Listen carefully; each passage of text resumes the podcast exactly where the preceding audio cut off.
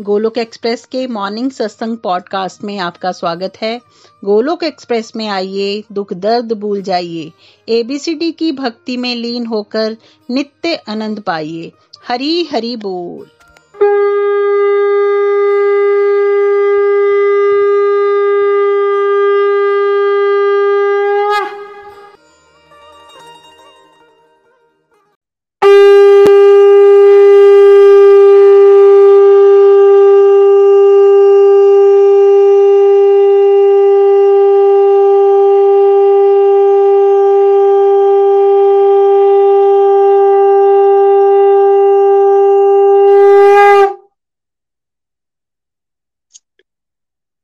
हरी हरि बोल एवरीवन हरी हरि बोल। शिव, जय शिव शंभु भोलेनाथ की। हरि हरि बोल। जय श्री कृष्णा चैतन्य, प्रभु नित्यानंद, श्री अद्वैत गदाधर श्रीवासादि गौर भक्त वृंद Hare Krishna, Hare Krishna Krishna Krishna, Hare Hare Hare Ram Hare Ram Ram Ram, Hare Hare. Hare Krishna Hare Krishna Krishna Krishna, Hare Hare Hare Ram Hare Ram Ram Ram, Hare Hare. Hare Krishna Hare Krishna Krishna Krishna, Hare Hare Hare, Ram Hare, Ram Ram Ram. Hare Hare. Busy through the body free as a soul Hari, Hari बोल, हरी, हरि बोल। Transform the world by transforming yourself ना शस्त्र पे, ना शास्त्र पे, न धन पर और ना ही किसी युक्ति पर मेरा तो जीवन आश्रित है प्रभु। केवल और केवल आपकी कृपा शक्ति पर। गोलोक एक्सप्रेस में आइए दुख दर्द भूल जाइए एबीसीडी की भक्ति में लीन होकर नित्य आनंद पाइए। जय श्री राधे कृष्णा, सो हरि हरि बोल everyone welcome everyone to the morning satsang जैसा कि आप सभी जानते हैं कि पिछली कुछ सीरीज़ से जो है वो हम लोग द्वादश ज्योतिर्लिंग पर जो है वो बात कर रहे हैं। तो उस कड़ी में हमने कुछ ज्योतिर्लिंगों की चर्चा जो है पिछले कल की थी और कुछ की जो है वो हम आज करने जा रहे हैं। देखिए भगवान, शिव जो है वो हमारे लिए जो है वो बहुत इंपॉर्टेंट है। कल हमने डिस्कशन किया था वो जगत के माता पिता है, हमारे माता पिता हैं गुरु तत्व हैं और वो हमें बहुत कुछ सिखाते हैं। पहले दिन हमने उनकी वेशभूषा, उनके रहने का स्थान और उनके खाने पीने की, जैसे वो चीज़ों से ये समझा था कि वो हमें बहुत बड़ी शिक्षा दे रहे हैं कि व्यक्ति को जो है वो उसके व्यवहार से जज करना चाहिए। व्यक्ति के अंदर जो भक्ति है उसको कभी भी बाहरी चीज़ों से हमें जज नहीं करना चाहिए। तो वो शिक्षा देते हैं कि हमें किस तरह से रहना चाहिए और आ, क्या मतलब अपने जीवन में हमें उतारना चाहिए हमें वैराग्य में रहना चाहिए निर्भय रहना चाहिए और जो भी पशु वृत्तियाँ होती हैं, उनको अपने कंट्रोल में करना चाहिए और हमारे पास समय बहुत कम है और हमें उस समय में ही भगवत प्राप्ति करनी चाहिए और खुद क्या करते हैं शिव जी जो है वो परम वैष्णव है। मतलब वैष्णवों में अगर कोई अग्र सबसे आगे हैं तो वो भगवान शिव ही हैं। तो वो ये भी सिखाते हैं कि ये सब चीज़ें आपको प्राप्त हो सकती है अगर आप भगवान का नाम जप करेंगे। तो अपने आचरण से हमें बहुत कुछ सिखाते हैं। देखिए, गोलोक एक्सप्रेस का एक मिशन है निखिल जी हमेशा बात करते हैं, घर घर मंदिर, हर मन मंदिर। तो अगर हम भगवान शिव जी के परिवार को देखें तो क्या भगवान शिव जी यही शिक्षा ही तो दे रहे हैं? उस दिन डिस्कशन की थी कि भगवान शिव जी का वाहन जो है वो नंदीश्वर है और माता का वाहन जो है वो शेर है। और कार्तिकेय जी का वाहन है म्यूर और भगवान जी के गले में जो है वो सर्प रहते हैं और गणेश जी का वाहन है चूहा।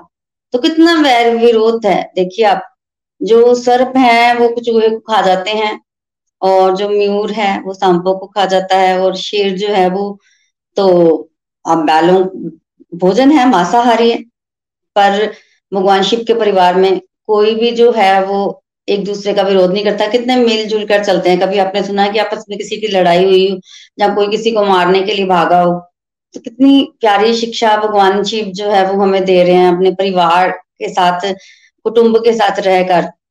बहुत प्यारी शिक्षा जो दे रहे हैं। साथ ही साथ भगवान जो है वो जगत कल्याण का बहुत कार्य करते हैं। जब जब भी उनके बच्चों पर जो है वो कष्ट आता है, भगवान शिव जो है वो हमेशा प्रकट होकर जो है वो उनकी रक्षा करते हैं। जैसे जब समुद्र मंथन हुआ तो विष निकला, हलाहल विष तो उन्होंने उस विष का पान किया। तो हमारी रक्षा की शिक्षा भी वो हमें देते हैं और कई स्थानों पर जो है वो उन्होंने हमारी रक्षा की। तो शिव शंकर शिव शंभु भोलेनाथ की जय। देखिए, जो द्वादश ज्योतिर्लिंगों की कथा जो हम श्रवण कर रहे हैं, उसमें भी क्या है, जब भगवान के भक्तों पर कष्ट आता है तो भगवान प्रकट हो जाते हैं, उनका कष्ट दूर करते हैं और जीव कल्याण के लिए वो वहीं पर स्थापित हो जाते हैं। जैसे कि जब हमने ज्योतिर्लिंगों में बात की थी तो प्रथम जो ज्योतिर्लिंग है, वो सोमनाथ है। तो भगवान के जो है, वो बारह ज्योतिर्लिंग है और शिव पुराण में इसका वर्णन आता है। तो आइए शिव पुराण से ही पढ़ते हैं कि भगवान के ट्वेल्व ज्योतिर्लिंग जो है वो कौन कौन से हैं। तो सर्वप्रथम सौराष्ट्र में सोमनाथ, श्री शैल पर मल्लिकार्जुन, उज्जैनी में महाकाल, ओंकार में अमरेश्वर, हिमालय पर केदार, डाकिनी में भीमशंकर, काशी में विश्वनाथ, गौतमी के तट पर त्रियंबकेश्वर, चिताभूमि में वैद्यनाथ दारुक वन में नागेश्वर सेतु बंद पर रामेश्वर और शिवालय में गुष्मेश्वर तो भगवान के बारह ज्योतिर्लिंग हैं, जिनके नाम है सोमनाथ, मल्लिकार्जुन, महाकाल, अमरेश्वर, केदारनाथ, भीमाशंकर, विश्वनाथ, त्र्यंबकेश्वर, वैद्यनाथ, नागेश्वर, रामेश्वर और गुष्मेश्वर समय समय पर आप इनका दर्शन करने जो है वो जाते हैं। प्रथम जो ज्योतिर्लिंग है, प्रथम भगवान के जो अवतार हैं वो है सोमनाथ। ये सोमनाथ ज्योतिर्लिंग जो है, ये गुजरात में समुद्र के किनारे पर स्थित है। मंदिर बहुत भव्य बना है, सोने का मंदिर बना हुआ है। और ये ज्योतिर्लिंग जो है वो चंद्रमा पर कृपा करके प्रकट हुए थे। हमने पिछले सत्संगों में श्रवण किया कि चंद्रमा को दक्ष प्रजापति ने श्राप दिया था। दक्ष प्रजापति के श्राप के कारण चंद्रमा जो है वो क्षय रोग से पीड़ित हो गए थे और चंद्रमा जो है वो वनस्पतियों के देवता हैं। तो औषधियों में जो औषधीय गुण आते हैं वो चंद्रमा की किरणों से आते हैं। चंद्रमा की किरणों से अमृत बरसता है। तो सृष्टि को बहुत खतरा हो गया था। तब सारे देवता ब्रह्मा जी की शरण में गए और ब्रह्मा जी ने उनको प्रभास क्षेत्र में जाकर चंद्रमा को भगवान का महामृत्युंजय नाम का जप करने के लिए कहा। चंद्रमा ने महामृत्युंजय नाम का जप किया और सर भगवान उनके सामने प्रकट हुए और उन्होंने चंद्रमा के रोग को दूर किया और कहा कि तुम्हारी कलाएँ जो है वो घटती बढ़ती रहेंगी। एकदम श्राप का प्रभाव बिल्कुल खत्म तो नहीं होगा, पर तुम्हें कोई कष्ट नहीं होगा। और चंद्रमा बहुत खुश हुए। तब भगवान जो है वो चंद्रमा के कहने पर वहीं भी राजमान हो गए। और जो भी कोई उनके दर्शनों को जाता है, उनकी भगवान जो है, वो रोगों को हर लेते हैं। तो बोलिए, सोमनाथ ज्योतिर्लिंग की जय। भगवान का जो दूसरा ज्योतिर्लिंग है, मल्लिका अर्जुन है वो, इनकी कथा भी हमने पिछले कल श्रवण की है। ये आंध्र प्रदेश में कृष्णा नदी के तट पर जो है वो स्थित है और श्री शैल नामक पर्वत पर जो है वो स्थित है। क्यों प्राकट्य हुआ? देखिए, इनका प्राकट्य हुआ जब कार्तिकेय और गणेश जी के बीच में विवाह के लिए परस्पर विवाद हुआ कि कौन पहले विवाह करेगा। तब माता पिता ने इनको परिक्रमा के लिए भेजा कि तुम लोग सृष्टि की परिक्रमा करके आओ। तब कार्तिकेय जी जो परिक्रमा के लिए चले गए पर गणेश जी ने माता पिता की साथ परिक्रमा की और कहा कि माता पृथ्वी समान और पिता आकाश समान होता है तो मेरी परिक्रमा सात बार हो गई है। तब उनका विवाह हो गया। और जब कार्तिकेय जी आए और उन्होंने देखा कि प्रथम विवाह तो मेरा होना था, मैं बड़ा था। तो गणेश जी का विवाह पहले हो गया तो वो थोड़ा सा नाराज़ होके ना वहाँ से चले गए। माता पिता को प्रणाम तो किया, पर वहाँ रुके नहीं। और वो चले गए, और जब वो चले गए तो कहाँ गए? श्री शैल पर्वत पर चले गए। तो फिर भगवान शिव जी और माता पार्वती उनको मनाने के लिए वहाँ गए। जब वो वहाँ गए तो वो वहाँ से भी बारह कोस दूर थर्टी सिक्स किलोमीटर दूर चले गए और पर माता पिता भगवान शिव और माता पार्वती जो हैं, वो अब पृथ्वी पर गए थे तो उन्होंने कहा कि क्यों ना यहीं स्थापित हो जाए हो जाए। तो एक रूप से वो वहीं श्री शैल पर जो है, वो मल्लिकार्जुन के रूप में जो है, वो स्थापित हो गए। और पूर्णिमा को माता पार्वती जो हैं, वो दर्शन करने जाती हैं, मिलने जाती हैं अपने पुत्र से, कार्तिकेय जी से, और अमावस्या को भगवान शिव जो है, वो कार्तिकेय जी से जो है, वो मिलने जाते हैं तो इस प्रकार भगवान का मल्लिकार्जुन जो है, वो ज्योतिर्लिंग वहाँ स्थापित है। पुत्र प्राप्ति की इच्छा से या पुत्र पर कृपा हो, उसकी इच्छा से भी लोग जो है, वो इनका दर्शन करने जाते हैं। तो बोलिए, मल्लिकार्जुन ज्योतिर्लिंग की जय। थर्ड ज्योतिर्लिंग है महाकाल। ये उज्जैन में स्थित है और शिप्रा नदी के किनारे जो है, वो स्थित है मध्य प्रदेश में। महाकाल जो है, ये बेसिकली दूषण एक राक्षस था। उन उस राक्षस से अपने भक्तों की रक्षा करने के लिए भगवान प्रकट हुए। वो उनके भक्तों को कष्ट दे रहा था दूषण राक्षस और भगवान प्रकट होके उन, उन, उसको कहने लग पड़े राक्षस को कि मैं महाकाल हूँ तुम मेरे भक्तों को कष्ट नहीं दे सकते। और भगवान ने हुंकार मात्र से राक्षस का नाश जो है वो कर दिया और स्वयं भक्तों ऋषि मुनि देवताओं के कहने पर भगवान उसी गड्ढे में जहाँ से वो प्रकट हुए थे महाकाल के रूप में जो है वो स्थित हो गए।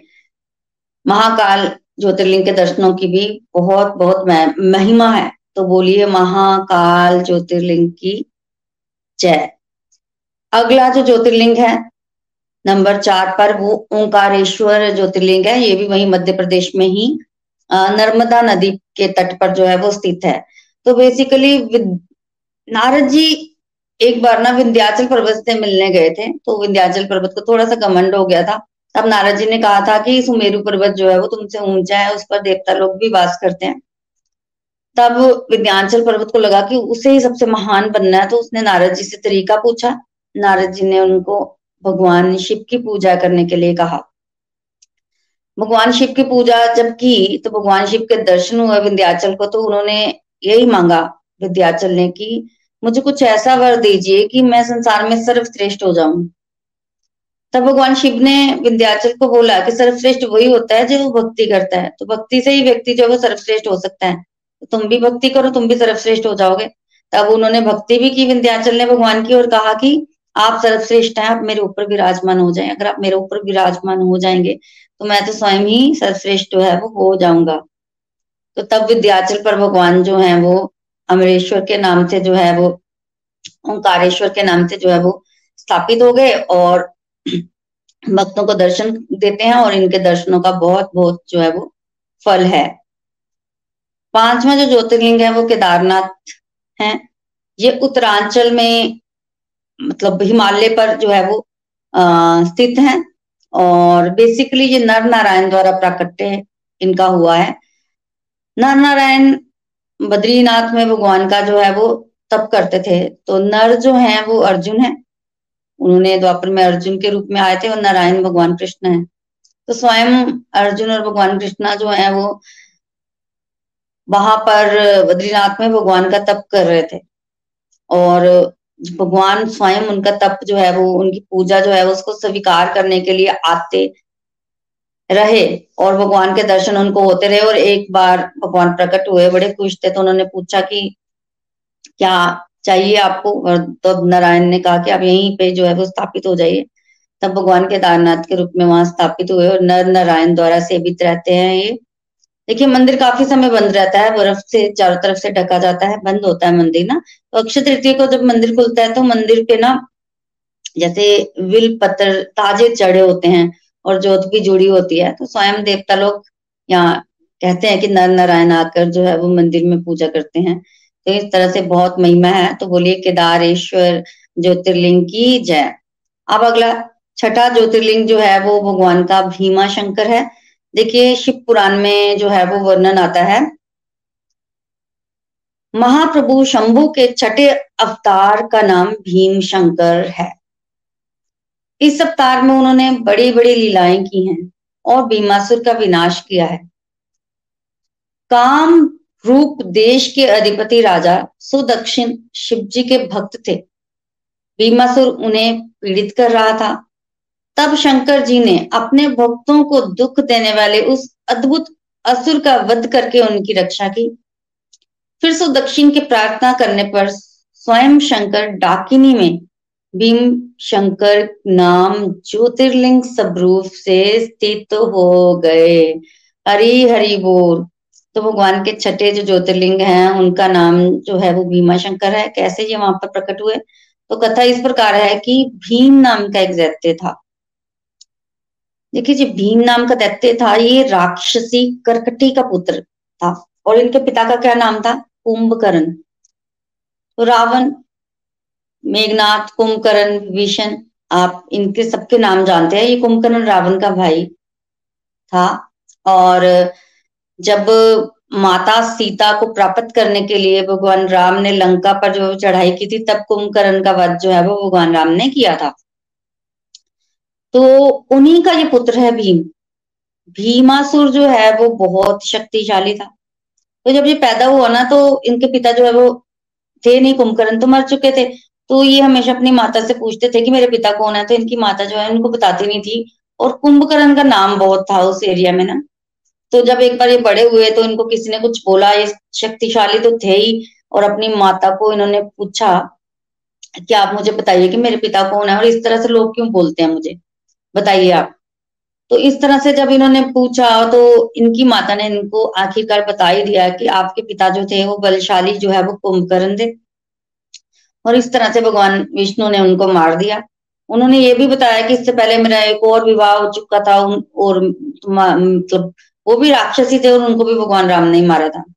और मेरे माता पिता को भी इस तरह से उसने पूरी कथा सुनाई और इस तरह से बताया कि ये विष्णु जो है वो उन्होंने इस तरह से सबका नाश किया। है इसलिए मैं तुम्हें नहीं भी बता रही थी कि कहीं तुम्हारा भी नाश ना हो जाए। तो पूरा बताया तो तब आ, इसको लगा भीम को कि क्यों भगवान विष्णु को कहाँ से बल प्राप्त होता है? क्यों ऐसा है कि वो हमेशा मार देते हैं? तब इसने सोचा कि ये जो देवता लोग या ऋषि मुनि है, तपस्या करते हैं, यज्ञ करते हैं, उस यज्ञ से भगवान विष्णु को जो है वो ताकत प्राप्त होती है और इसलिए जो है वो इस तरह का वो ताकतवर हैं बहुत भगवान विष्णु। तो इस तरह से सोच करना, भीमासुर ने सबसे पहले तो भगवान ब्रह्मा जी की तपस्या की कि मैं भी बलशाली हो जाता हूँ। तो भीमासुर ने ब्रह्मा जी की तपस्या की और ब्रह्मा जी की तपस्या करके वरदान प्राप्त किया। अजय हो गया, ये शक्तिशाली हो गया, काफ़ी। और फिर शक्तिशाली जब हो गया तो इसने देवताओं को सबसे पहले तो हराया, निकाल दिया स्वर्ग से, फिर ये पृथ्वी पर आया, और पृथ्वी पर इसने यज्ञ बंद करवाए, ताकि विष्णु भगवान को जो है वो स्ट्रेंथ ना मिले, और देवताओं को भी हराने के पीछे यही था कि विष्णु भगवान जो है वो स्ट्रॉन्ग ना हो, ये उनको अपने दुश्मन के रूप में जो है वो देख रहा था। तो इस तरह से हुआ। और जब ये सब हुआ तो देवता लोग भगवान विष्णु के शरण में गए। और जब विष्णु के शरण में गए तो भगवान विष्णु आए और भीमासुर से युद्ध किया ताकि देवताओं की रक्षा कर सके। पर ये इसने तब किया था और इसने वरदान लिया था। ब्रह्मा जी के वरदान की रक्षा के लिए भगवान इस पर जीत नहीं प्राप्त नहीं कर पाए। तो भगवान विष्णु भी इस पर जीत प्राप्त नहीं कर पाए। और ये तो और गर्भ से जो है वो इसकी छाती चौड़ी हो गई। फिर ये पृथ्वी पर जो है, वो और लोगों को तंग करने लग पड़ा। तब कामरूप देश के राजा थे सुदक्षिण। वहाँ ये गया, वो राजा जो थे ना, वो शिव भक्त थे, बहुत शिव भक्त थे, और वहाँ ये पहुँच गया। और जब ये पहुँच गया तो वहाँ पर जो है ये इस तरह से आतंक फैलाने लगा। आतंक फैलाने लगा, इसने सब कुछ तहस नहस कर दिया, राजा के राज्य में जब सब कुछ बिगड़ गया ना तो इसने राजा को बंदी बना लिया। मार तो नहीं पाया, पर बंदी बना लिया। अब जब बंदी बना लिया, देखिए राजा जो है शिव भक्त थे और भगवान शिव की पूजा करते थे। तो जब उनकी पूजा का समय आया तो राजा क्या करें? तो राजा ने क्या किया? वहीं बैठ गए कारागार में। और मानसिक रूप से भगवान शिव का पूजन जो है वो आरंभ कर दिया। मानसिक रूप से उन्होंने शिवलिंग बनाया और शिवलिंग पर ताजे बिल पत्र जो है अर्पित किए, उनका अभिषेक किया और इस तरह से वो जो है वो पूजा करने लग पड़े। अब वो तो राजा तो पूजा कर रहे थे, वो तो सबको दिख रहा था।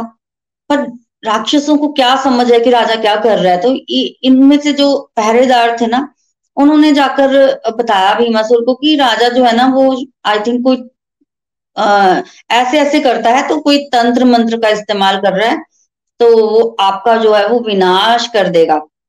इस तरह से राजा करता है। तो जब पता चला भीमासुर को तो भीमासुर भी आया देखने को कि क्या हो रहा है देखते हैं। तो जब वो पहुँचा तो उसने राजा को बोला, ये तो क्या करता है? मेरे को मारने की साजिश कर रहा है, ये क्या है? ये ऐसे, कभी हाथ ऐसे होता है तुम्हारा, कभी हाथ ऐसे होता है, ये क्या है? मार दूँगा, ये क्या कर रहे हो तुम? तो जब राजा को इस तरह से बोला गया तो राजा ने समझाया कि मैं कुछ नहीं करता हूँ, मैं तो भगवान शिव की मानसिक पूजा कर रहा हूँ। तो ऐसे ऐसे मैंने शिवलिंग बनाया है, क्योंकि भगवान तो स्वयं ऐसे प्रकट नहीं है। तो पर राक्षस को विश्वास नहीं हुआ तब भगवान शिव ना उनके सामने प्रकट हो गए उस आ, मतलब ज्योतिर्लिंग के रूप में शिवलिंग के रूप में। तो शिवलिंग दिखाई दिया भीमासुर को और उसने देखा कि उस पर बेलपत्र चढ़े हुए हैं और बाकी जो सामग्री होती है पूजा की वो चढ़ी हुई है। अब भीमासुर ने देखा तो कहा कि तुम्हारे पास ये सामग्री कहाँ से आई? तुम्हें तो प्रोवाइड ही नहीं की गई कि तुम तो जंगल तुम तो जेल में हो कारागार में हो तो राजा भी हैरान हो गया। देखिए मानसिक पूजा की बहुत महत्ता है। अगर मानसिक पूजा सिद्ध हो जाए तो आप जहाँ पे पूजा कर रहे हो वहीं होते हो।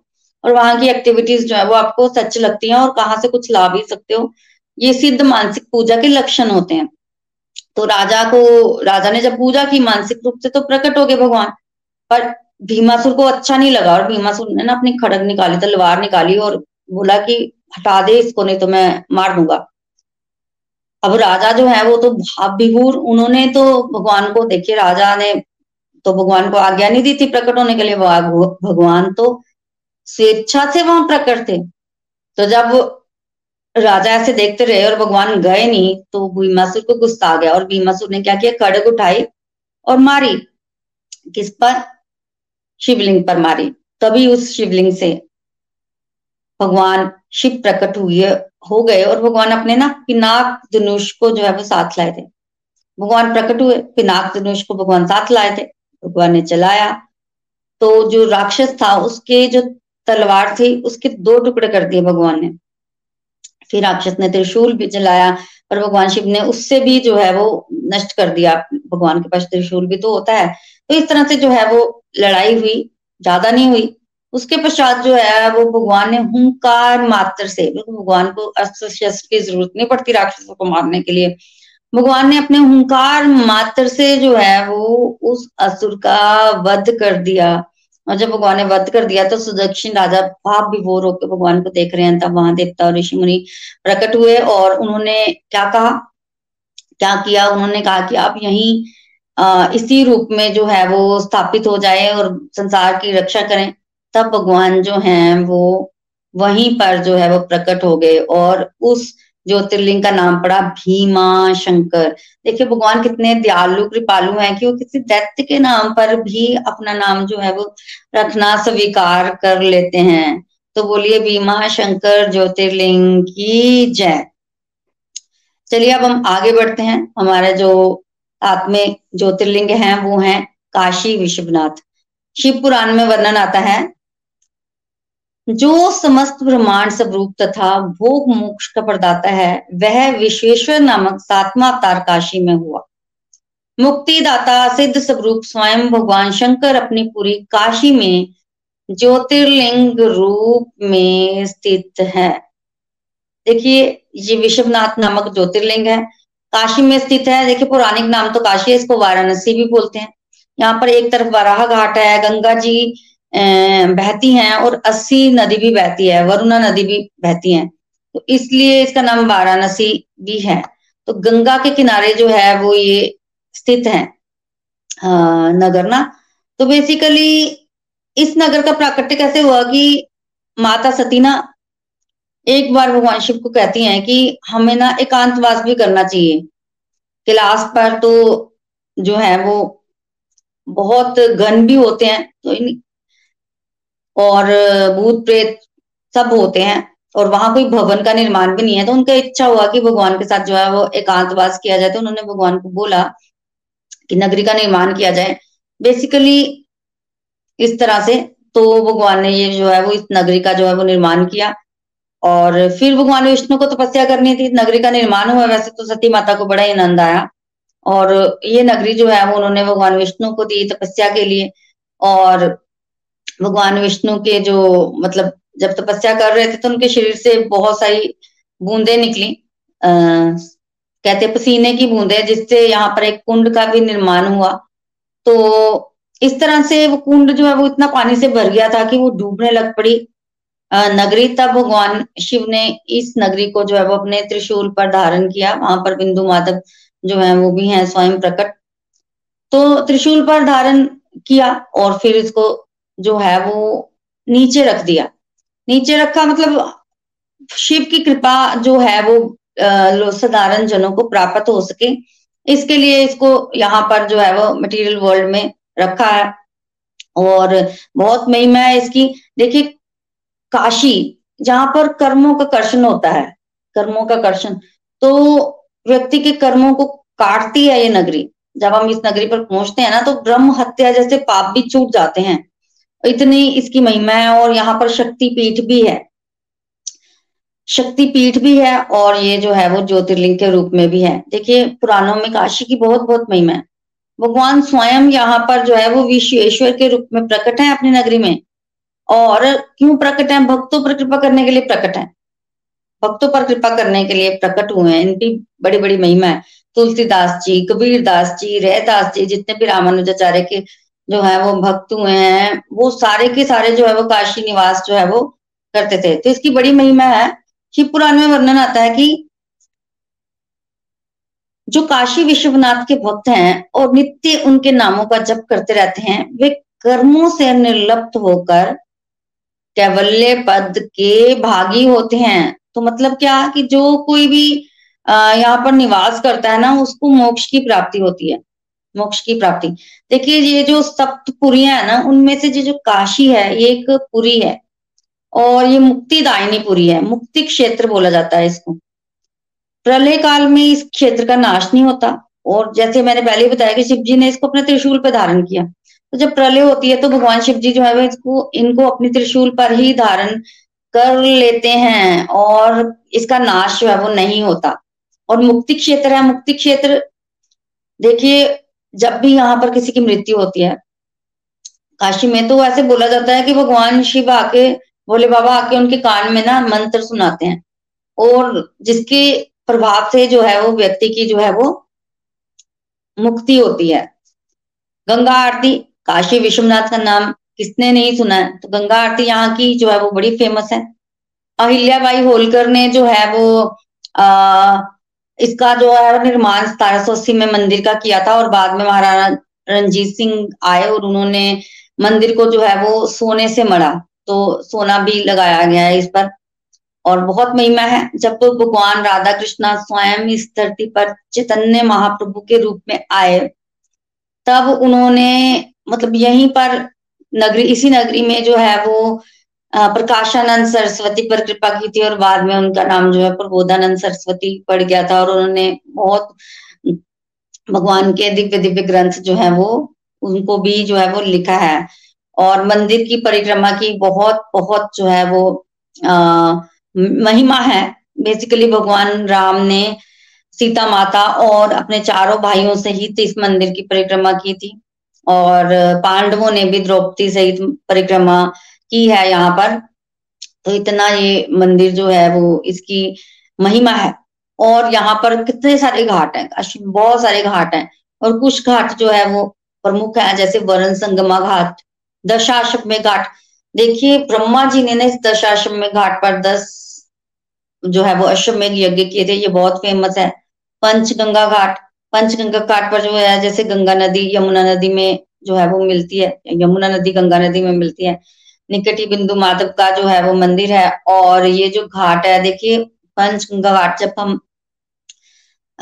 कबीरदास जी का चरित्र सुनते हैं तो वहाँ पर इस घाट का बहुत वर्णन आता है। रामानुजाचार्य इस घाट के आसपास जो है वो विराजमान होते थे। मणिकर्णी का घाट है वहाँ पर और अस्सी घाट है। तुलसीदास जी तो अस्सी घाट पर ही रहते थे। तो बहुत घाट है, बहुत प्रसिद्ध प्रसिद्ध है। मतलब बेसिकली पुण्य दायनी नगरी है। इस नगरी में जो भी निवास करता है, भगवान शिव की कृपा उस पर जो है वो बरसती रहती है। और काशी विश्वनाथ का नाम सबने सुना है। हम लोग जो है वो काशी विश्वनाथ के दर्शनों को बड़ी बार जो है वो जाते हैं। तो बोलिए, काशी विश्वनाथ की जय। हरी हरी बोल। अब हम आगे बढ़ते हैं अपने आठ, आठवें ज्योतिर्लिंग की तरफ़, जिनका नाम है त्र्यंबकेश्वर। तो शिव पुराण में वर्णन आता है कि चंद्रशेखर शिव का जो त्र्यंबकेश्वर नामक आठवां अवतार है। वह गौतम ऋषि के प्रार्थना करने पर गौतमी नदी के तट पर प्रकट हुआ था। अहो उन महेश्वर का दर्शन और स्पर्श करने से सारी कामनाएँ जो हैं वो सिद्ध हो जाती हैं। तत्पश्चात जो है वो मुक्ति भी मिल जाती है। तो ये जो त्र्यंबकेश्वर नामक ज्योतिर्लिंग है, ये नासिक में ब्रह्मगिरी पर्वत पर बेसिकली स्थित है।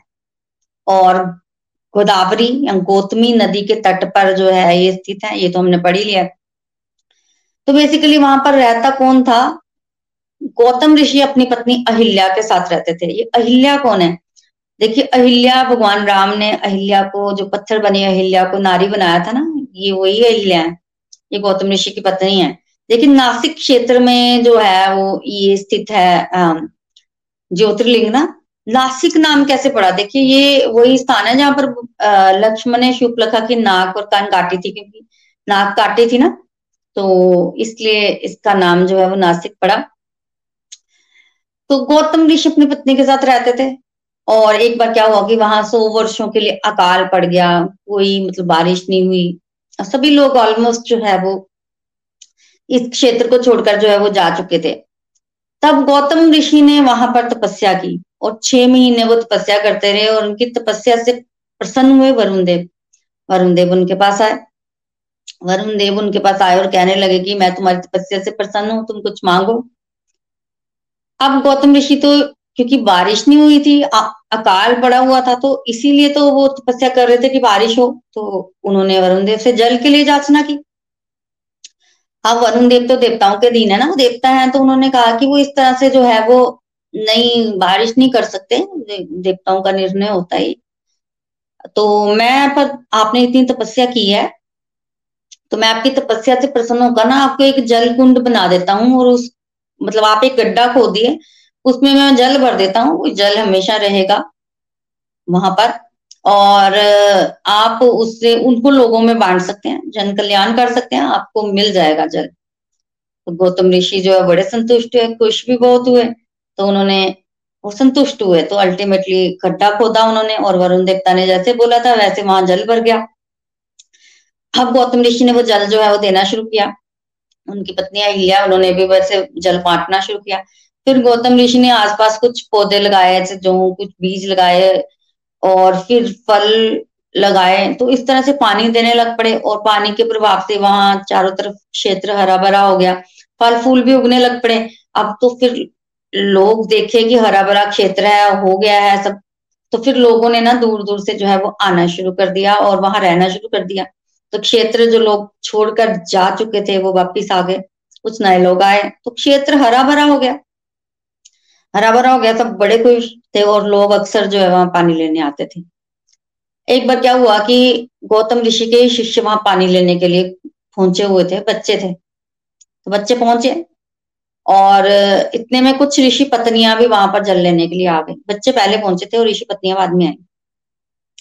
ऋषि पत्नियों के मन में ये भाव था कि वो श्रेष्ठ हैं, क्योंकि वो ऋषि पत्नियाँ हैं तो जल लेने लगे ना तो उस समय बच्चों ने याचना की कि हमें ये जल चाहिए, हमने मतलब सेवा करनी है और यज्ञ में वैसे जल की या वैसे आश्रमों में जल की आवश्यकता पड़ती है।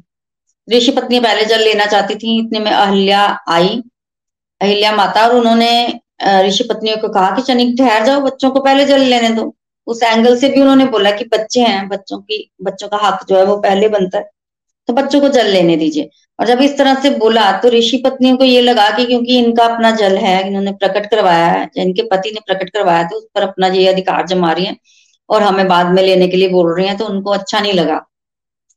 तो कुछ विवाद हो गया जल को लेकर, और ऋषि पत्नियों ने जाकर अपने पतियों को बोला इस तरह से ऐसे ऐसे विवाद हो गया है।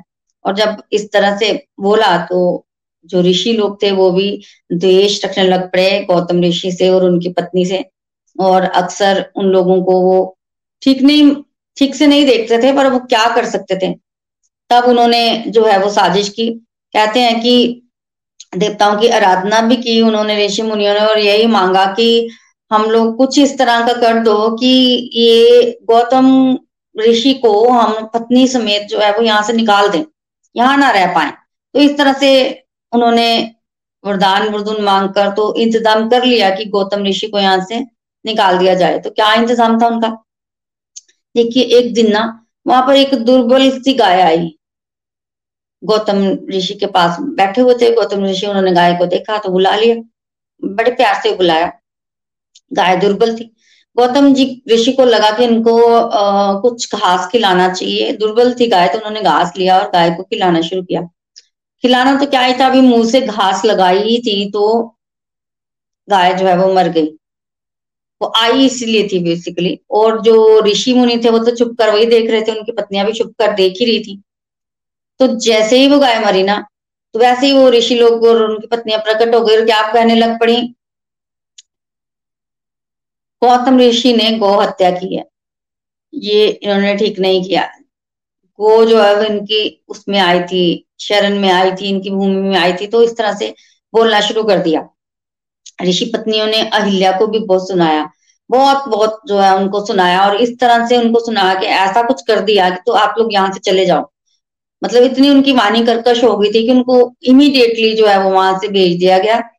तो गौतम ऋषि और उनकी पत्नी ने यही सोचा कि लगता है कि क्योंकि उन्होंने हत्या तो की नहीं थी तो, तो भगवान की इच्छा से ये हुआ तो हमें यहाँ से चले जाना चाहिए।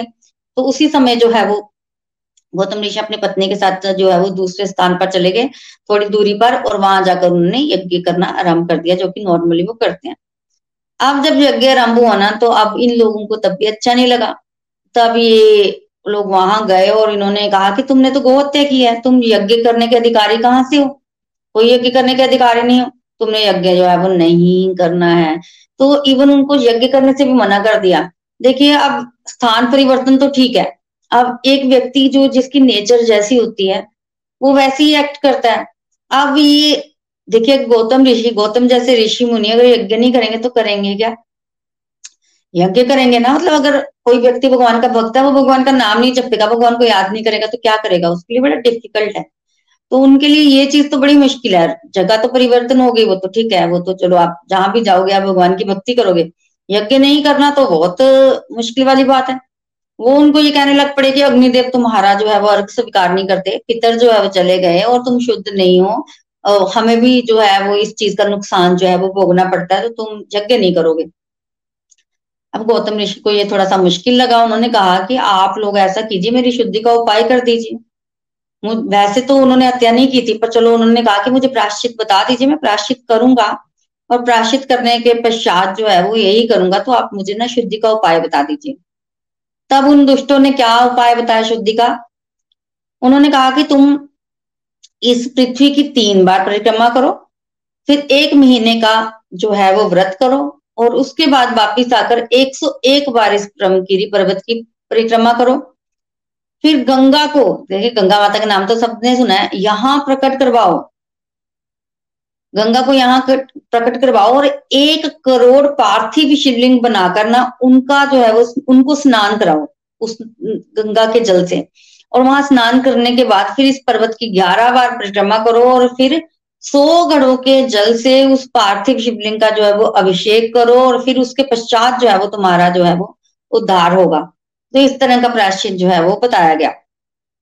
गौतम ऋषि ने स्वीकार किया। हालाँकि उन्होंने कुछ भी नहीं किया था ऐसा।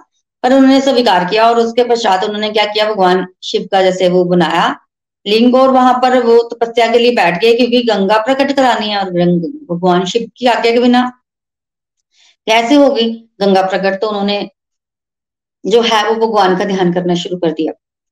भगवान का ध्यान करना शुरू कर दिया। शीघ्र ही भगवान शिव जो है वो तो आशुतोष है प्रसन्न होने वाले हैं और फिर गौतम जैसे ऋषि से तो वो प्रसन्न होंगे ही। और ऐसा कोई मतलब बुरा काम नहीं किया था उन्होंने। वो तो उन लोगों ने जो है वो ऐसे बोल दिया था कि गो हत्या की है, इन्होंने किया तो नहीं था। तो भगवान को तो सब पता होता है। तो प्रकट हुए बेसिकली भगवान प्रकट हो गए। और भगवान शिव जब प्रकट हुए ना तो गौतम ऋषि ने बताया कि ऐसे ऐसे गो हत्या के निवारण हेतु आप यहाँ पे आए वगैरह वगैरह। तब भगवान ने क्या बोला? भगवान ने कहा कि तुमने तो कोई गो हत्या नहीं किया। ये तो उनकी साजिश है। इवन देवताओं को प्रसन्न करके उन्होंने इस तरह का कुछ तुम्हारे खिलाफ साजिश किया और जब उन्होंने देवताओं को प्रसन्न किया था तो देवताओं ने ये भी बोला था कि आप लोग ऐसा मत कीजिए अदरवाइज़ ये फ़ायदेमंद होगा गौतम ऋषि के लिए, आपके लिए नुकसानदायक होगा। पर वो ऋषि मुनि नहीं माने थे। तो भगवान शिव ने सारी सच्चाई बताई। तब गौतम जी, देखिए क्या कहते हैं। गौतम जी कहते हैं कि चाहे सच जो भी हो, चाहे कुछ भी हो तो क्या करना है? चाहे कुछ भी हो, आप यहाँ पर जो है वो, अब आप स्थित भी होइए और साथ ही साथ आप यहाँ पर प्रकट भी होइए। तो इतने खुश हो गए ना, देखिए भगवान, इतने खुश हो गए ना कि भगवान बोलते, अवश्य, यहाँ पर प्रकट होंगे हम। तो भगवान जो है वही प्रकट हो गए, क्योंकि गौतम ऋषि ने उनको प्रकट करवाया था और अहिल्या भी थी तो इनके नाम पर, गौतमी नाम पड़ा उनका या फिर गोदावरी, गौतमी और गोदावरी दोनों ही बोलते हैं तो गंगा जो यहाँ पर प्रकट है ना वो गोदावरी या गौतमी नाम से प्रसिद्ध है। और भगवान ने कहा कि आ, ये जो अभी प्रेजेंट मनवंतर चल रहा है ना सेवंथ मनवंतर व्यवस्थित मनवंतर के अट्ठाईसवें चतुर्युग के जो कलयुग है तब तक आप यहीं रहो। और इतने समय के लिए उनको बाँध दिया। तब गंगा मैया ही बोली कि मैं वहीं रह रहूँगी यहाँ पर आप रहेंगे। तो गंगा मैया भगवान शिव से अलग होने को तैयार नहीं थी। जहाँ आप होंगे, वहीं मैं रहूँगी और आपका परिवार होगा, वहीं मैं रहूँगी। तब भगवान शिव ने उसको मान लिया, गंगा की प्रार्थना को। अपने भक्त की प्रार्थना को भी भगवान ने माना। तब ऋषि मुनि और देवता लोग भी आए और भगवान जो है वहीं वहीं पर स्थित हुए और साथ ही साथ गोदावरी नदी भी बही। तो अः, वहाँ पर भगवान जो है, वो किस रूप में स्थित हुए? त्र्यंबकेश्वर रूप में स्थित हुए। तो सब लोग बड़े खुश थे भगवान को वहाँ देखकर।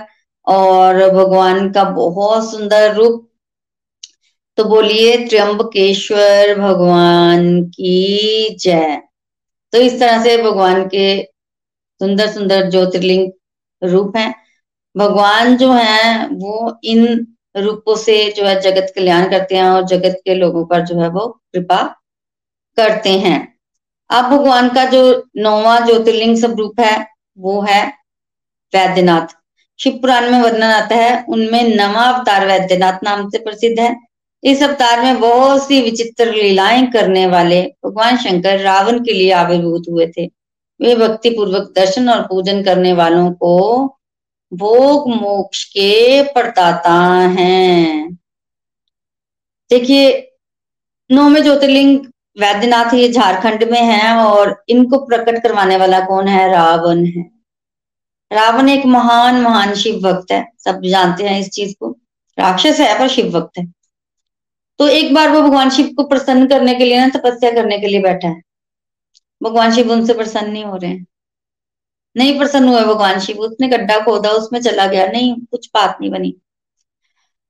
फिर रावण ने क्या किया कि आहुति देते हैं ना यज्ञ में तो अपने सिर की, सिर को काट काट के उसकी आहुति देनी शुरू की।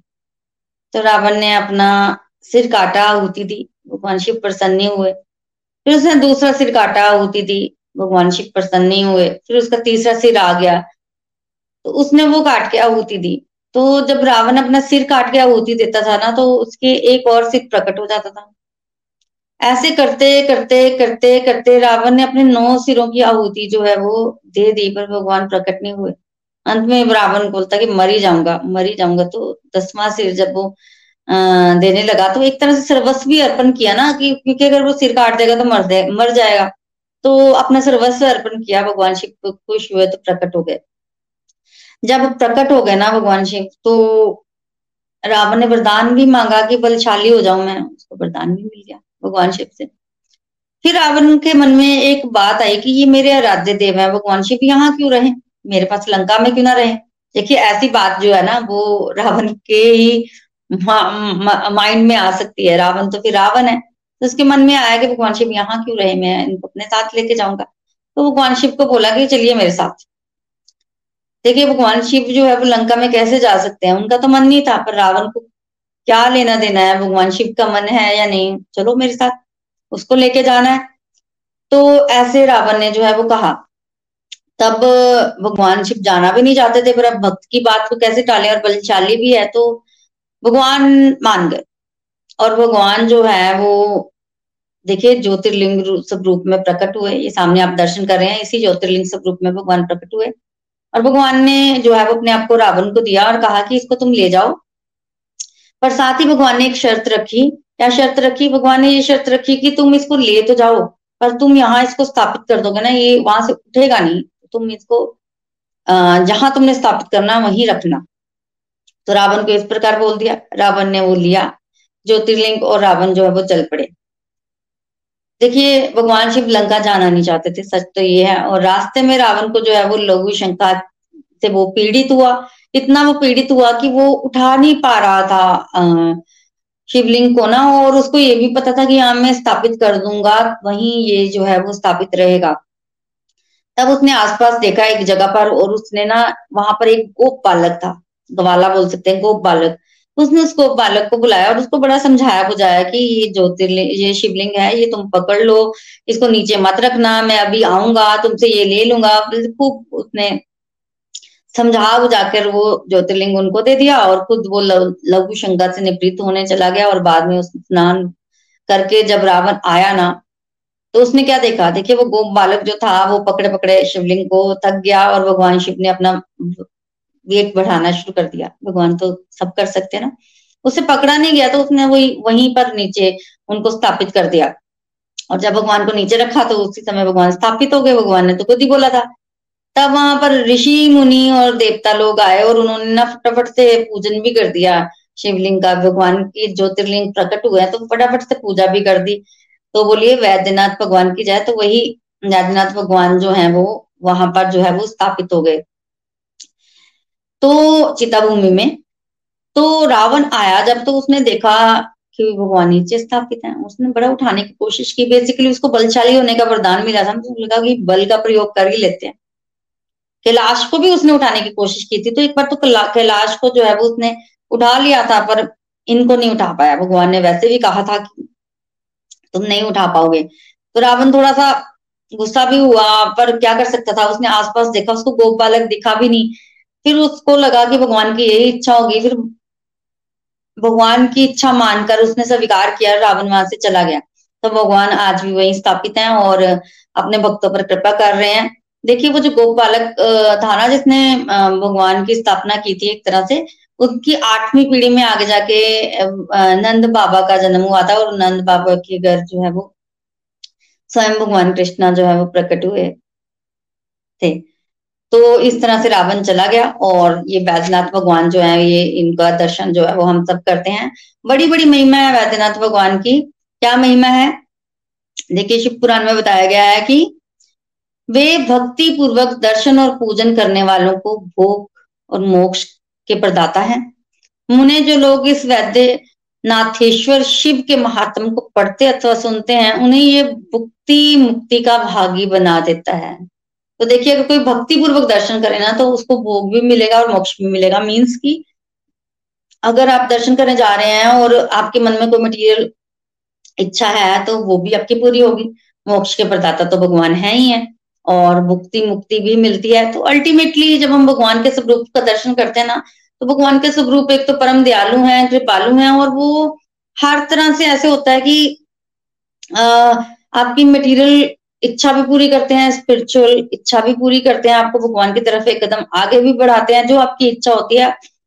सब कुछ देने में समर्थवान है। तो हमें कुछ अगर चाहिए भी तो भी भगवान के शरण में जाना चाहिए और भक्ति प्राप्त करने के लिए भगवान से प्रेयर्स करनी चाहिए, क्योंकि ये चीज़ जो है, ये ये भगवान की कृपा से ही मिलती है। भाव भगवान से मांग लेना चाहिए बाज़ार बाज़ार में नहीं मिलता कि आपके पास बड़े पैसे हैं तो आप जाके बाज़ार से भाव खरीद लो तो ऐसा होने वाला नहीं है। वो भगवान की कृपा से ही व्यक्ति को मिलता है और फिर उस भाव को व्यक्ति पुष्ट करता है, भक्ति करता है, उस भाव में जीता है, मानसी सेवा करता है, तब जाके मानसी सेवा सिद्ध होती है और व्यक्ति जो है वो रियल मायने में भगवान की सेवा जो है वो कर पाता है। तो पहले व्यक्ति इंद्रियों से भगवान की सेवा करता है और भगवान वैसे तो हम इन इन, इन इंद्रियों से भगवान की क्या सेवा करेंगे? ये लिमिटेड इंद्रियाँ हैं और भगवान अनलिमिटेड है और भगवान हमारी इस सेवा को स्वीकार कर लेते हैं और फिर हम पर कृपा करते हैं। तो हर तरह से कृपा तो भगवान की ही होती है। तो हमें भगवान की कृपा के लिए ही उनसे जाचना करनी चाहिए और भगवान शिव तो आशुतोष हैं भोलेनाथ है बहुत शीघ्र प्रसन्न होते हैं। तो बोलिए, भगवान शिव माता पार्वती की जय। तो आज ज्योतिर्लिंगों में हमने कुछ ज्योतिर्लिंग की कथाएँ सुनी कि किस तरह से भगवान समाज कल्याण के लिए और अपने भक्तों पर कृपा करने के लिए धरती पर प्रकट हुए। जो ज्योतिर्लिंग आज रह गए हैं, इनका वर्णन हम कल के सत्संग में सुनेंगे। आज अब हम आगे बढ़ते हैं। तो आज चलते हम नताशापुरी के पास, चंबा में। वो हमें पोइम जो है वो सुनाएँगी। हरी हरी बोल। हरी हरी बोल, हरी हरी बोल। जय Shri Krishna everyone thank you so much भाभी जी। आपने हमें इन भगवान जी के ज्योतिर्लिंगों के बारे में बताया और हमने इन कथाओं को बड़े ही प्यार से समझा और हमने ये भी समझा कि किस किस तरह से भगवान जी के इन ज्योतिर्लिंगों का जो है वो प्राकट्य हुआ है। तो हर हर महादेव तो चलिए चलते हैं फ्रेंड्स अब आज की पोइम की तरफ़। हरी हरी बोल, हरी हरी बोल। बोलिए शिव शंकर भोलेनाथ की। जय माता पार्वती की। जय। कहते भी हैं, भक्ति में है शक्ति, भक्ति में है शक्ति शक्ति में संसार है। शक्ति में संसार है, त्रिलोक में है जिनकी चर्चा, उन शिव का आज त्योहार है, उन शिव का आज त्योहार है। आई शिव जी की है शादी, आई शिव जी की है शादी, जैसा वर वैसे हैं बाराती, जैसा वर वैसे हैं बाराती। ब्याहने चले शिव गोरा को, ब्याहने चले हैं शिव गोरा को खाकर भाँग और धतूरा को, खाकर भाँग और धतूरा को। शंकर की बारात निराली है, शंकर की बारात निराली है, भूतों की टोली भी मतवाली है, भूतों की टोली भी मतवाली है। भस्म रमाए है त्रिपुरारी, भस्म रमाए है त्रिपुरारी, और पार्वती है एक सुंदर राजकुमारी, पार्वती है एक सुंदर राजकुमारी। शिव तो है वैरागी ध्यानी शिव तो है वैरागी ध्यानी, पर पार्वती ने किसी की एक न मानी। पर पार्वती ने किसी की एक न मानी। फिर पार्वती जी को समझाया जाता है कि बन बन में तुमको पड़ेगा भटकना। बन बन में तुमको पड़ेगा भटकना, भाँग तुमको होगा रगड़ना। भाँग तुमको होगा रगड़ना। इसके लिए अगर तुम अपना महल हो ठुकराती, इसके लिए अगर तुम अपना महल हो ठुकराती सभी सहेलियाँ पार्वती जी को यह है समझाती। सभी सहेलियाँ पार्वती जी को यह है समझाती। फिर पार्वती जी कहती हैं, जन्म जन्म से वो मेरे हैं वर। जन्म जन्म से वो मेरे हैं वर। अब तो मैं बस उनके ही घर जाऊँगी। अब तो बस मैं उनके ही घर जाऊँगी। मैं तो उनकी हूँ दीवानी। मैं तो उनकी हूँ दीवानी। उनके ही नाम की मेहंदी अब मैं अपने हाथों में रचवाऊँगी। उनके ही नाम की मेहंदी अब मैं अपने हाथों में रचवाऊँगी। बिना शक्ति शिव नहीं कुछ, बिना शक्ति शिव नहीं कुछ, शिव बिना शक्ति भी कहाँ है कुछ, शिव बिना शक्ति भी कहाँ है कुछ। इसलिए जब मिले शिव और शक्ति, इसलिए जब मिले शिव और शक्ति, अर्धनारीश्वर कहलाए शिव, अर्धनारीश्वर कहलाए शिव। मन की सारी इच्छा पूरी करता। मन की सारी इच्छा पूरी करता, झोली खुशियों से है भरता। झोली खुशियों से है भरता। सबके दुखों को भी है हरता। सबके दुखों को भी है हरता और हर पल सबकी रक्षा करता। हर पल सबकी रक्षा करता। वो तो दीन दयाला है। वो तो दीन दयाला है। शिव तो मेरा भोला भाला डमरू वाला है। शिव तो मेरा भोला भाला डमरू वाला है, जिनके गले में नाग और गले में सर्प माला है। जिनके गले में नाग और गले में सर्प माला है और सर पर गंगा की धारा है और सर पर गंगा की धारा है। शिव ही ब्रह्मा है, शिव ही ब्रह्मा है और शिव ही विष्णु है। शिव ही ब्रह्मा है और शिव ही विष्णु है, शिव ही सबके मालिक हैं। शिव ही सबके मालिक हैं। शिव से बड़ा ना कोई इस जग में शिव से बड़ा ना कोई इस जग में शिव के ही रूप अनेक हैं। शिव के ही रूप अनेक हैं। रंग बिरंगी सजा के कांवर रंग बिरंगी सजा के कांवर महादेव के नाम से महादेव के नाम से डम डम डमरू बाज रहे हैं भोले जी के नाम के। तो फ्रेंड्स ये मेरी तरफ़ से शेयर की गई। आप सभी के साथ एक डिवाइन कविता थी। तो आई थिंक आप सभी को पसंद आई होगी। तो एक बार फिर से तहे दिल से सभी गुरुजनों का कोटि कोटि आभार हरी हरी बोल। हरी हरी बोल thank you so much everyone Hari Hari बोल, नताशा जी, बिल्कुल आपने ठीक बोला। पोएम आपकी बहुत सुंदर और हम सबको बहुत पसंद आई है। मुझे तो पर्सनली बहुत ही अच्छी लगी। Thank you for sharing Natasha ji. Hari Hari बोल हरी हरी बोल। चलिए अब हम आगे बढ़ते हैं। हमारे साथ राकेश जी हैं, वो हमें आज एक भजन सुनाएँगे। हरी हरी बोल। हरी हरी बोल जी, हरी हरी बोल। बहुत ही प्यारा सत्संग आज का। और गोलोक एक्सप्रेस के माध्यम से हम लोग हर त्योहार को बहुत धूमधाम से मनाते हैं। और ना केवल त्योहार को धूमधाम से मनाते हैं, बल्कि उस त्योहार के इतिहास और उसकी महिमा को भी जानने का पूरा प्रयास करते हैं और बताने का भी प्रयास करते हैं। तो आज प्रीति जी के माध्यम से हमने भगवान शिव के ज्योतिर्लिंगों के बारे में जाना, उनके इतिहास के बारे में जाना, उनकी महिमा के बारे में जाना और ये भी जाना कि भगवान शिव जो है, परम वैष्णव हैं और जब भगवान शिव की किसी भक्त पे कृपा होती है तो उन्हें भगवान श्री हरि की भक्ति प्राप्त होती है और जब किसी और जो भगवान श्री हरि हैं, वो परम शैव हैं। और जब भगवान श्री हरि की किस पे कृपा होती है तो उसे शिव की भक्ति प्राप्त होती है। तो हम लोग बहुत सौभाग्यशाली हैं कि हम तो वैसे भी चंबा में रहते हैं, चंबा शिव भूमि, चंबा को चंबा को शिव भूमि कहा जाता है। और चंबा में भगवान शिव का ऐसा मानना, माना जाता है कि भगवान शिव यहाँ पे मणिमहेश में, श्री कैलाश पे भी निवास करते हैं। तो गोलोक एक्सप्रेस के माध्यम से हम लोग जानने का प्रयास करते हैं, भगवान की शिव की महिमा को जानने का प्रयास करें। हर हर महादेव, हर हर महादेव, हर हर महादेव। सुबह सुबह ले शिव का नाम, कर ले बंदे ये शुभ काम। सुबह सुबह ले शिव का नाम कर ले बंदे, ये शुभ काम। सुबह सुबह ले, शिव का नाम। शिव आएँगे तेरे काम। ओम नमः शिवाय, ओम नमः शिवाय, ओम नमः शिवाय। शिवाय। खुद को राख लपेटे, फिरते, औरों को देते धन धाम। खुद को राख लपेटे, फिरते, औरों को देते धन धाम। देवों के हित विष पी डाला नीलकंठ को कोटि प्रणाम। नीलकंठ को कोटि प्रणाम। सुबह सुबह ले शिव का नाम। शिव आएँगे तेरे काम। सुबह सुबह ले शिव का नाम। कर ले बंदे ये शुभ काम।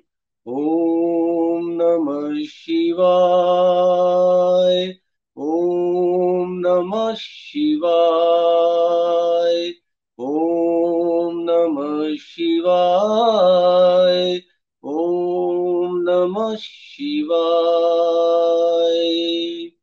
शिव के चरणों में मिलते हैं, सारे तीर्थ चारों धाम। शिव के चरणों में मिलते हैं, सारे तीर्थ चारों धाम। करनी का सुख तेरे हाथों, शिव के हाथों में परिणाम। शिव के हाथों में परिणाम। सुबह सुबह ले शिव का नाम। शिव आएँगे तेरे काम। सुबह सुबह ले शिव का नाम। शिव आएँगे तेरे काम। ओम नमः शिवाय।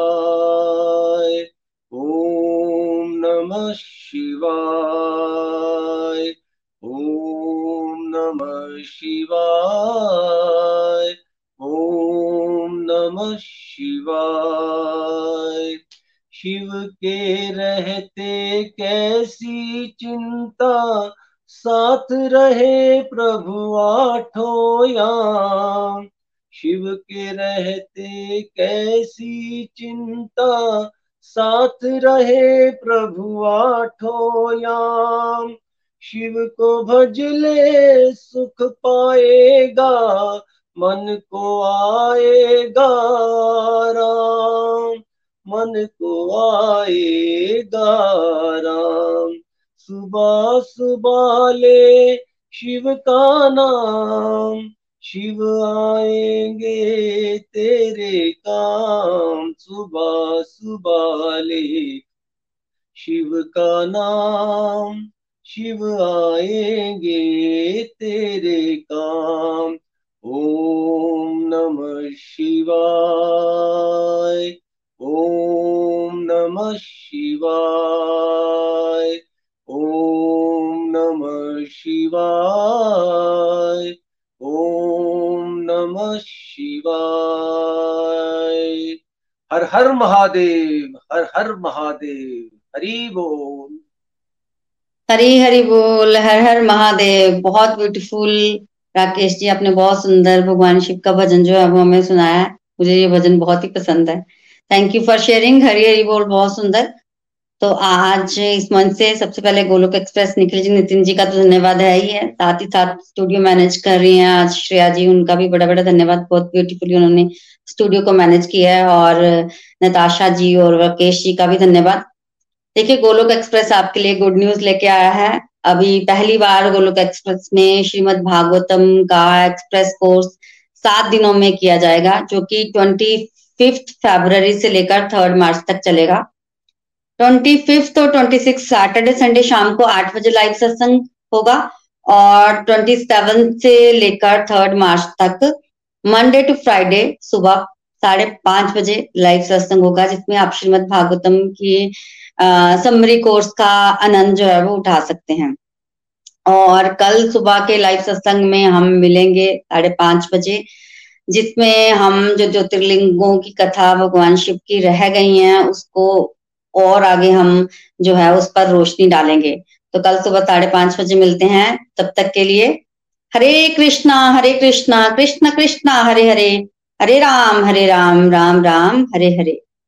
Hare Krishna Hare Krishna, Krishna Krishna, Hare Hare. Hare Ram Hare Ram Ram Ram. Hare Hare. Busy through the body free the soul Hari, Hari बोल, हरी, हरि बोल। घर घर, मंदिर, हर मन मंदिर। घर घर, मंदिर, हर मन मंदिर। हरी हरी बोल एवरीवन हरी, हरि बोल। गोलोक एक्सप्रेस से जुड़ने के लिए आप हमारे email address info at the rate of Golok express dot O R G द्वारा संपर्क कर सकते हैं। या हमारे व्हाट्सएप या Telegram number seven zero one eight zero two six eight two one से भी जुड़ सकते हैं। आप हमसे फेसबुक पेज और यूट्यूब के माध्यम से भी जुड़ सकते हैं। हरी हरी बोल।